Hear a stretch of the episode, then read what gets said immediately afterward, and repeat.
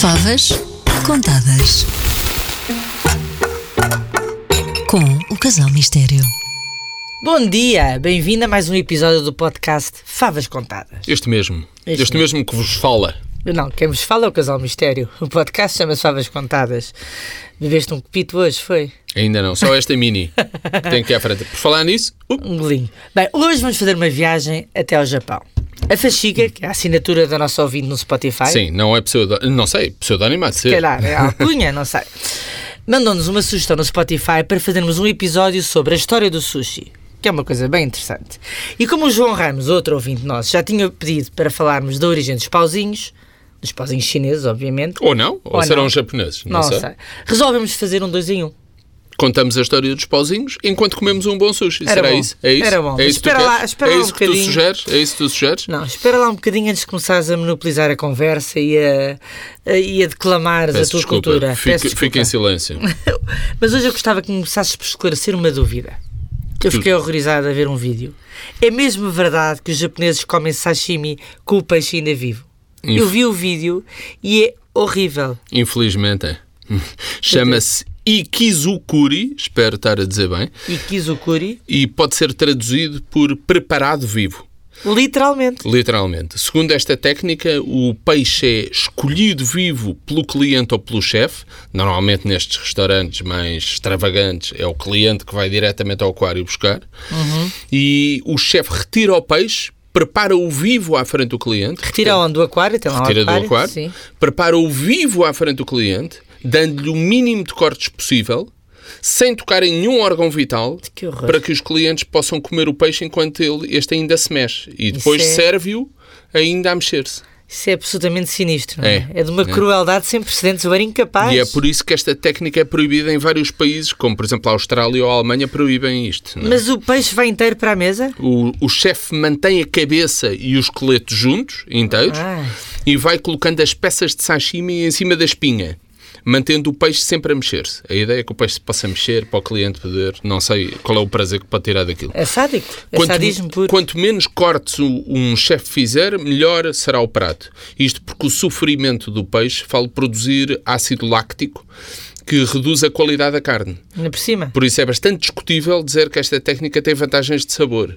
Nos, eh, antes, pelo contrário, é questionada por vários especialistas, mesmo japoneses, questionam se esta técnica deve, deve ser usada ou não. Eu acho que devia ser proibido. É um sadismo sem limites. E para quê? Para uma questão de ostentação, de poder? Sim, há quem diga que sim. Eh, Aliás, a origem deste Ikizukuri eh, não está bem esclarecida. Algumas fontes defendem que vem do período Edo, quando o Japão foi governado pelos shoguns da família Tokugawa.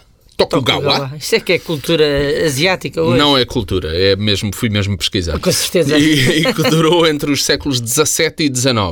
Mas outras fontes garantem que esta técnica só se massificou nos anos de 1980, portanto já no século XX, Uhum. quando foi o grande boom económico do Japão e, e especialmente em Tóquio a osti- a ostentação era imensa. Ah. Eh, E, e tornou tornou-se mais importante há um historiador aliás um, um especializado um, um especialista em comida tradicional de várias regiões eh, citado pela BBC que diz que nesta época n- em Tóquio tornou-se mais importante a ostentação do que a qualidade da comida um, um dos mais famosos chefes japoneses aliás que hoje em dia Isto na década de 80, não sei eh, isto na década de 80. É Sim. Uhum. Aí que é a grande massificação do sushi e em alguns casos com muito pouca qualidade. Ok. Mas um dos grandes chefes japoneses que hoje em dia está à frente do Giro, eu não sei se consigo dizer a primeira palavra, ele chama-se Giro e te- o É restaurante conhecido chama-se por giro ou tem- diz o nome completo? ele ele chama-se Giro Ono Uhum. e, e o restaurante chama-se Sukiyabashi Giro, mas é conhecido só por E Giro. o nome restaurante. do chefe é Giro Ano? É isso? Exatamente. Sukiyabashi Jiro, que é um 3 estrelas Michelin, que é um dos mais famosos do, do Japão, e fica dentro de uma estação de metro. Portanto, tu baixas para uma estação de Um metro Ah, em já Tóquio. sei, é aquilo que só tem 10 lugares e que tu adoravas ir. Todos ao balcão, foi lá o Obama jantar, Uhum. foi o primeiro-ministro japoneses, é conhecidíssimo. E ele é considerado o m- maior chefe de sushi do mundo O guru. o guru. E, e o filho dele, que está agora à frente do restaurante, reconhece que o peixe precisa de repousar depois de ser pescado. Ele diz que logo depois de morto, a carne do peixe encolhe e endurece. Por isso é que é preciso deixá-lo repousar antes de o cortar. Eh, é que mesmo aqui em Portugal, sentido, tu, vais, tu vais a vários restaurantes de peixe E e, o peixe ninguém está te serve. mortinho da Silva, como é Claro, óbvio. não é? deixa-o repousar pelo menos 12 a 24 horas antes Por de. isso é que eu prefiro o antes de sashimi cortar. tradicional, com o peixe bem mortinho e tem rinho. E esse Ah. sashimi é muito mais antigo do que este kizukuri. Ah. Em, em especial nas zonas rurais do Japão, onde, segundo um historiador, o Barack Kushner, eh, diz que Primo do havia... Barack. Exato, o Barack Obama. diz que havia... E... Adoro destabilizar-te, vai, pensa lá no Estupidez. raciocínio. E Este historiador diz que havia uma. Barack ino- Kushner. No Barack Kushner, Que havia uma enorme dificuldade de cozinhar nestas zonas rurais Rurais, do Japão. sim. E como o consumo de carne de animais de quatro patas foi proibido pelo budismo até ao século XIX, Ai, são os transtornos. japoneses não comiam carne, Uhum. praticamente, Hum, e, e tinham uma costa enorme. Viraram-se para o peixe, claro. como é evidente. E em especial para o peixe cru, porque tinham poucos recursos para cozinhar nestas zonas mais rurais. Então está explicada o nasci- explicado o nascimento do sashimi. então. Exatamente. Pois. Que vem da junção de dois, caractere- eh, dois caracteres diferentes. Um é sashi, Uhum. que quer dizer perfurar, e outro é mi, que quer dizer carne. Portanto, perfurar a carne. O- a carne, neste sentido, não, A Ah. eh, É carne do não peixe. É de vaca, carne do A peixe. carne do peixe. O problema é que o peixe tinha de ser consumido pouco depois de ser apanhado para não se estragar. Então, e, o que é que Portanto, era comiam? comido logo. Um e como é que comiam peixe eh, nas zonas do interior? Como é que Os faziam? japoneses foram buscar uma técnica de conservação que já era usada no Sudeste Asiático desde o século V a.C. e que consistia basicamente em salgar e fermentar o peixe entre duas camadas de arroz. Ah, Depois de prensado em caixas entre o arroz, o peixe era guardado em cavos, como se faz com o presunto ou com o queijo, e, e- e isso fazia, isso permitia conservar o peixe. Esta técnica chamava-se narezushi. e assim nasceu o sushi. E assim nasceu a sushi. é a origem, mas não se sabe ao certo quando é que este método começou a ser usado no Japão. Sabe-se apenas que o cultivo de arroz existe no Japão desde o século IV a.C., mas há quem defenda que este método de conservação, o, o sushi, eh, só foi introduzido pelos monges budistas que vieram da China no século VII depois de Cristo. Portanto, o sushi nasceu basicamente de um método de conservação. Quando punham o De um peixe método de entre conservação duas camadas de arroz. que não é- era japonês, que era, chi- era usado na China e no Sudeste Asiático. Ok. Presume-se que durante o período Nara, talvez no século VIII, tenha começado a fazer sushi este, Com este método de conservação, sim. este sushi no, no, no Japão. Uma coisa é certa, os dois caracteres usados para descrever a palavra sushi só surgiram no Japão já no século VIII. Portanto, é provável Tá, que depois não- de Cristo, isto depois tudo, de Cristo. claro. e o que é que significavam esses caracteres? os dois? Su eh, significa peixe em conserva e Shi significa peixe fermentado em arroz e sal. Qualquer coisa assim do género. A tradução à letra não é fácil, não O teu japonês está um bocado enferrujado. é? Tá. Arigato. Olha, Se o peixe era fermentado, então não estava cru. Portanto, devia saber pessimamente, não é? Este tipo de sushi ainda é feito em algumas zonas do país. Eh, Pode já não ficar a fermentar durante um ano, como ficava, mas fica muito tempo. E há um livro que é interessante sobre a história do sushi, depois tem várias receitas também, e técnicas para aprender a fazer. Eu recomendo vivamente. Chama-se mesmo Sushi e é de dois autores, um- um- uma autora que é Kimiko Barber e um chefe, um consagrado chefe de sushi, que é o Hiroki Takemura. E, e aqui eles dizem que a fermentação do peixe durante um ano leva-o a ficar com um sabor intenso que lembra, passo a citar, uma mistura de queijo camembert com molho de peixe tailandês. Deus me livre. Imagina a mistura. Quer dizer, queijo camembert eu adoro, mas misturado com um molho de peixe tailandês... mas estás a deve comer ser- peixe a saber a queijo camembert? Uh, Oh, Deus. deve- Será podre cá entre nós, não é? Sim. E o arroz ainda deve saber pior ao fim de um O ano. arroz não era comido. O arroz Ah. não era comido. Ficava tipo borracha e por isso era deitado fora. Só era Ok. usado para a conserva. Ok. Eh, Já o peixe, nesta época, era usado essencialmente carpa. Era É o bom, peixe que mais carpa. se usava. O atum é muito recente, é já do século XX. E o salmão também. E carpa é Começa bom, com as acho que nunca comi importações. carpa na vida. É, é bom. E, e o peixe ficava comestível e era, e era, era uma moeda de troca, era enviado para a capital do Japão na época, que era Kyoto, como forma de pagamento de impostos. Uhum. Então, quando este é- peixe em conserva. Então quando é que se começou a comer o arroz? A partir de meados do século XV, o arroz passou a ser fervido em vez de cozido ao vapor e os japoneses passaram a ter três refeições por dia, o que levou ao aumento progressivo do consumo de arroz e ao aparecimento, eh, aos poucos, de derivados, como por exemplo o vinagre de arroz. Ah, E em vez de se deixar o arroz a fermentar naturalmente durante o ano, começou então, mais tarde, a juntar-se o vinagre de arroz ao arroz, o que reduziu o tempo de preparação do sushi pa- para apenas algumas horas. E aí é que o arroz começa E o a arroz? ser consumido. Ficou muito mais saboroso que o vinagre, Sim. obviamente. Mas por volta do século XVII, quando o governo se mudou de Kyoto para Edo, Edo é hoje Tóquio, que é a capital, o Uhum. Muito sushi... obrigada por mais esse pequeno momento cultural. Eh, eh, Mas eu, Cultura eu geral. tenho sempre medo. Capital do Japão. eh? O- Ah. Portanto, por volta do século XVII, quando o go- o governo se mudou, o sushi era ainda comprimido em camadas dentro de uma caixa e o peixe era marinado e era cozido ou grelhado ou marinado e não comido cru. O sushi não era feito com peixe cru porque ele ficava a marinar. não é? Então, quando é que o sushi que conhecemos hoje em dia só, eh, só surge mais tarde? Muito mais tarde, já Ah. no século XIX, e sabe-se quem terá sido o inventor? Terá sido um, um japonês chamado Yohei Hanaya. Hum. Nesta época, nesta época, Edo era, seria a metrópole mais populosa do mundo. No século XIX. Era cosmopolita e, e de- desenvolvida e cheia de gente. Uhum. O que quer dizer que já tinha muito do ritmo acelerado que nós vemos hoje em dia nas grandes cidades. Sim, sim, sim. E os- Lost in Translation. Lost in Translation. E os, e os habitantes não tinham tempo para consumir o tal sushi cozinhado e cuidadosamente moldado em caixas, como se fazia no resto do, do Do país. Japão, sim. Foi por isso que este Hanaya abriu uma barraca de sushi onde tudo era muito mais rápido. O arroz era fermentado em vinagre de arroz, em poucos minutos, e não em horas ou em dias. Uhum. Sim, sim. E era moldado à mão à frente do cliente em segundos. Não era posto dentro da caixa.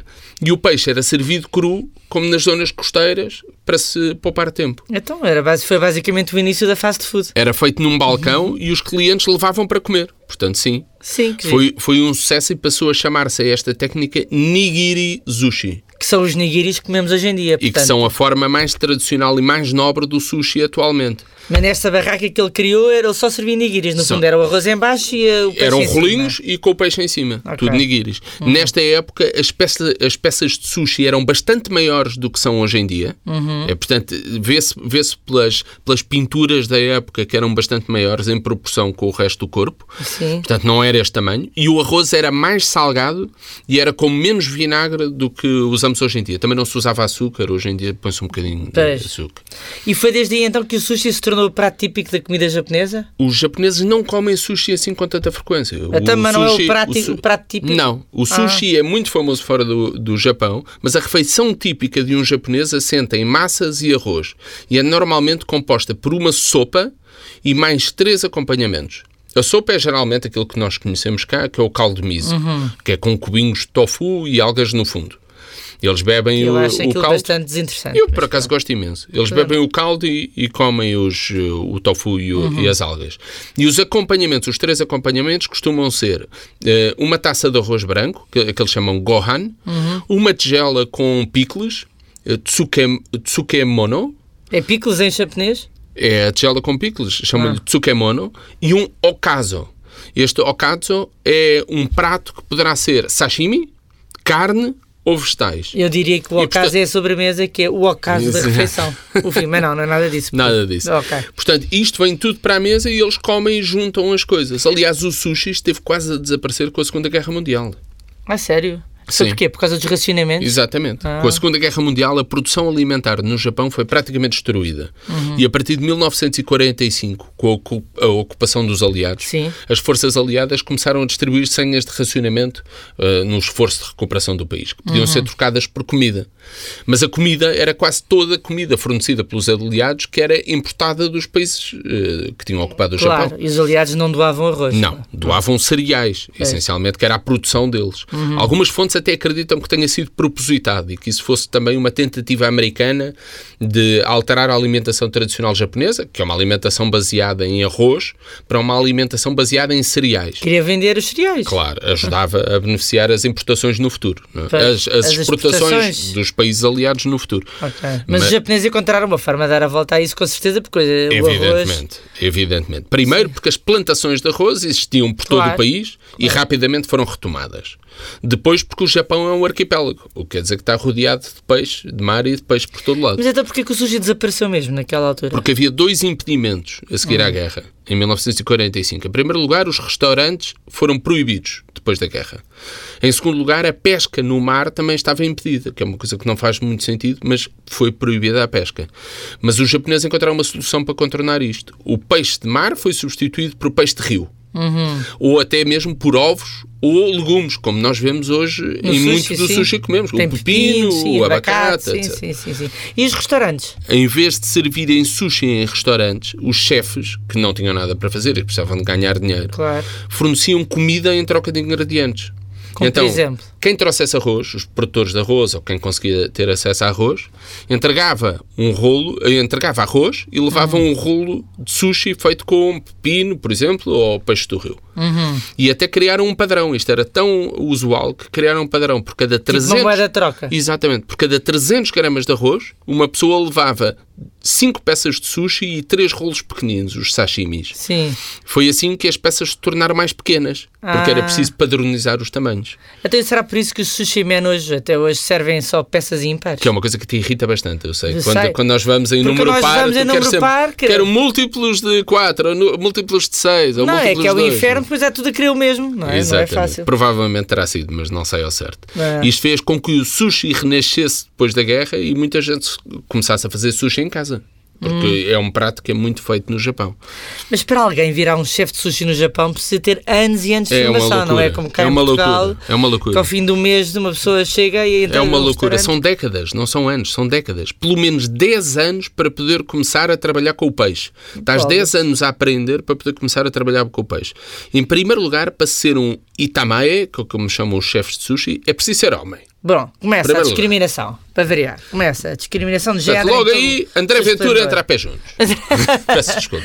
Não, uma coisa- Depois é um processo de formação longuíssimo. Começa, primeiro, o, o aprendiz começa por acompanhar o chefe ao mercado, de madrugada, portanto, quando os mercados abrem, para carregar o peixe, não é para mais Ai, nada. não ajuda a escolher, nem vê. Nada. Só que não, vê, vai vendo e é assim que Aprende, aprende, aprende. a escolher o peixe. Mas Claro. eu- a, a função dele é carregar o peixe. Tá bem, mas qualquer estagiário também começa sempre com os trabalhos mais forçados. Tá também, bem, até aí mas tudo bem. estás a carregador de peixe. Tá bem, Depois, ok. durante Tem o que resto ajudar. do dia, que já não é preciso carregar peixe, tem de limpar e lavar os Ah, pratos. coitados, já não é tão bom. Basicamente, o homem está na cozinha só para só, só para, para Sim, limpar. mas também na- nas cozinhas tradicionais há todo um processo também, começas a lavar e a Sim, é limpar e a descascar cortar batatas, cebola e etc. não sei o quê. sim. Bom, os aprendizes passam anos a fazer isto. Anos. Anos sem autorização sequer para se aproximarem do peixe ou do balcão. Isso é que eu já acho um bocadinho infernal, não é? É? Quer dizer, vamos lá ver uma coisa. Uma coisa é uns meses de estágio, agora anos não, não. a lavar. Anos, anos. Quando passam para o escalão seguinte, começam a ser autorizados a aprender a preparar o arroz.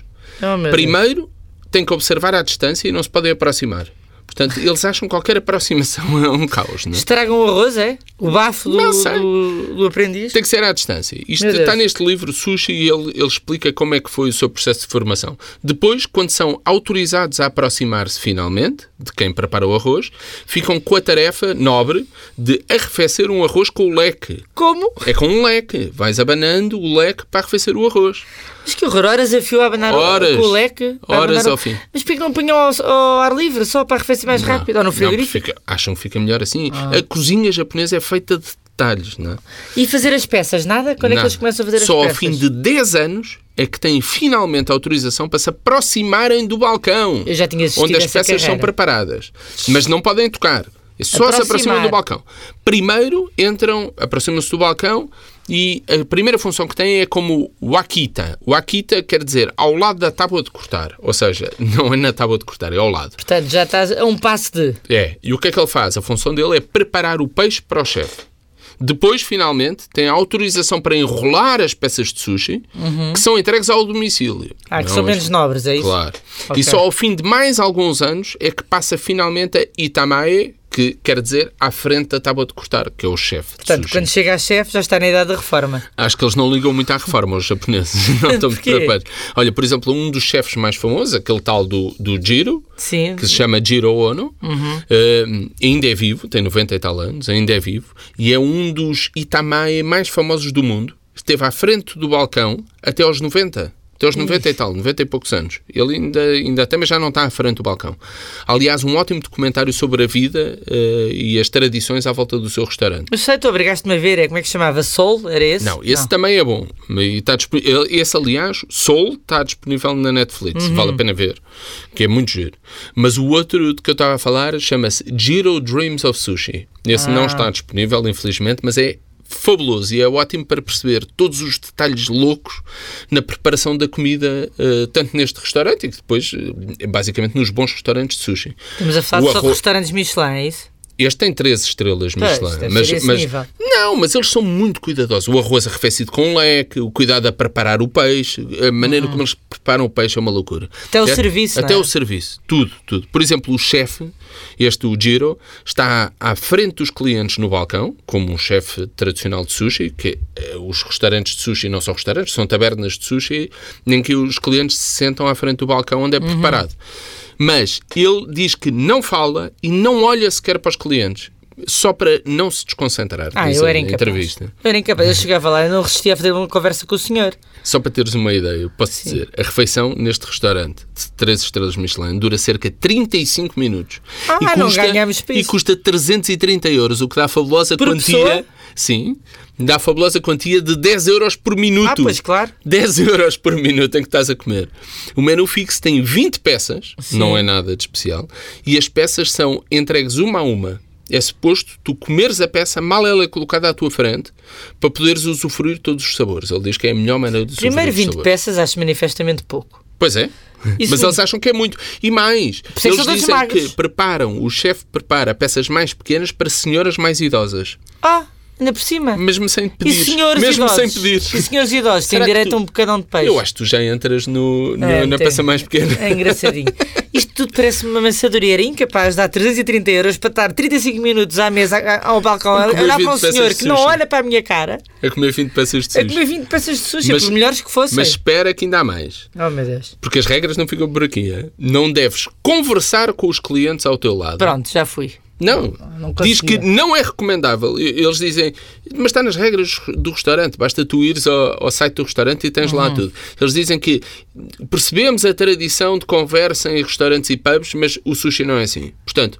Não deves conversar, deves estar totalmente focado na comida. E nada de telemóveis, como é evidente. Parece quase um retiro. Nada de telemóveis. Fotografias absolutamente proibidas. Isso é uma pena. A ideia é que estejas totalmente concentrada. Se demorares muito a comer, vais ser repreendido. Isso aí Portanto, não, não eles, seria. eles repreendem-te. Repreendem-te logo. De fato, eu 20 peças de sushi, como em 20 minutos, não preciso de 35. Sim? E mal começas a comer a peça de sushi, servem-te outra logo. Molho Nem- de soja. nem dá para saborear? Aquilo que tu fazes de mergulhar as coisas em molho de soja. Molho de soja, não há.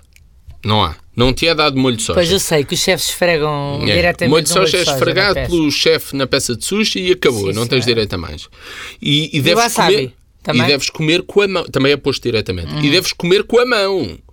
Como se Ah. fazia antigamente nas tabernas de sushi. Tens Isso uma também toalha parte. úmida, dão-te uma toalha úmida para ir limpando das mãos Isso também é ao parte. longo Então- da refeição. Mas então, então não se come com pauzinhos porquê? Não, a tradição é comer sushi à mão. Antigamente havia, até havia, nas tabernas de sushi, havia uma toalha grande, pendurada, onde os clientes todos limpavam na mesma toalha. Um bocadinho nojento. Um bocadinho. Quanto mais suja estivesse a toalha, melhor era o restaurante, porque tinha mais clientela e aqui era clientela limpinha. Não Mais ou dava menos, coisa quer dizer, assim. estava muito suja, é porque os clientes eram muito javardos. Mas também. limpavam-se, Ah, limpavam-se. Portanto, era um restaurante de nível, não é? Pois. Bem, pelo menos agora já temos direito a uma toalhinha cada um. Sim. Isso é verdade. Quem inventou os pauzinhos não foram os japoneses, foram os chineses durante a dinastia Shang, entre os séculos 18 e 12 antes de Cristo. Ih, Adotaram que os coerre. pauzinhos porque consideravam um ato bárbaro obrigar os convidados a cortar a comida à Mas- mesa. Ah, porque eles Portanto, cortavam com a mão? Tu convidas alguém para jantar, eles cortavam como se cortava cá, que era na Idade Média, que era com a mão. Mas Isto é antes de Cristo e nem antes da É, Idade Média. Claro, muito antes. Era mas com a era mão. assim que tu fazias, à- Mas à eles eram mão e muito com mais uma, e evoluídos com que uma nós. faca. Nesta altura eles eram mais evoluídos. Portanto, que nós. comias à mão e com uma faca. Eles a- achavam isso completamente bárbaro antes de Cristo. Nós, Sim. na Idade Média, ainda comíamos à mão. Há até um velho provérbio chinês que diz: Nós sentamos-nos à mesa para comer, não para cortar carcaças. Que maravilha. hein? E então ao Japão só chegaram muito mais tarde os Só pauzinhos. foram levados pelos tais monges budistas chineses eh, que levaram o sushi como método de conservação. Portanto, Ah. já no século VII depois de Cristo. E os japoneses, ao princípio, só os usavam, só usavam pauzinhos para oferecer alimentos às divindades. Era tipo De um resto- ritual. De resto, comiam à mão, como se faz ainda hoje no giro. Ah. Portanto, nada. Bem, aí não me apanhou nem morta no dia. E ainda nem desculpa. sequer falei do perfume para não te irritar. Como assim? Não posso usar perfume? No giro só proíbem perfumes muito fortes, mas noutro restaurante também três estrelas Michelin, que se chama Ryujin, os clientes Ainda bem que não temos dinheiro para estes os restaurantes. clientes são absolutamente proibidos de entrar com qualquer tipo de perfume. Certo. E isto o chefe diz naquele, naquele documentário no Sol, o chefe Uhum. o chefe explica isto. E diz que é para não influenciarem o aroma dos caldos que são servidos. Porque diz que tu, ao estares a, a colocar outros, outros aromas, estás a influenciar depois a experiência dos, dos clientes. Segundo este chefe, se um cliente leva perfume, nem sequer tem autorização para entrar na sala de jantar. Portanto, eles vão cheirar-te à entrada para ver se tens perfume. E ele diz, Então nem passa um a pato citar... cholizinho? Nem um patchouli. E ele diz, passa a citar, não é uma piada, não estamos a brincar, somos muito rigorosos com essa regra. Que Essa maravilha. gente, essa gente é tirana e maçadora, é o que eu te tenho a dizer. Nem um copinho de vinho a acompanhar, ao menos. O sushi, para mim, tem que ser com rosezito, senão é Eh, como ama seja inungo. Só chá verde para beberes e já vais muito bem. Chá vinho, verde, Vinho só? bebes em casa que estás muito bem. Bem, olha, então é o que eu vou fazer agora, que o programa já está enorme. E, olha, mas vamos, um rosezinho, um sushi, agora calhava muito bem, hein? que tal? E mesmo sem sushi, um copito de vinho branco ou um copito de rosé, vai. Bem, nós voltamos para a semana com mais uma história sobre a origem da comida. Muito Manda- obrigada. Manda por as estar suas desse perguntas lado. que nós estamos aqui, já sabe, aqui para responder a tudo. Exatamente. Até, para a Então Até para a semana.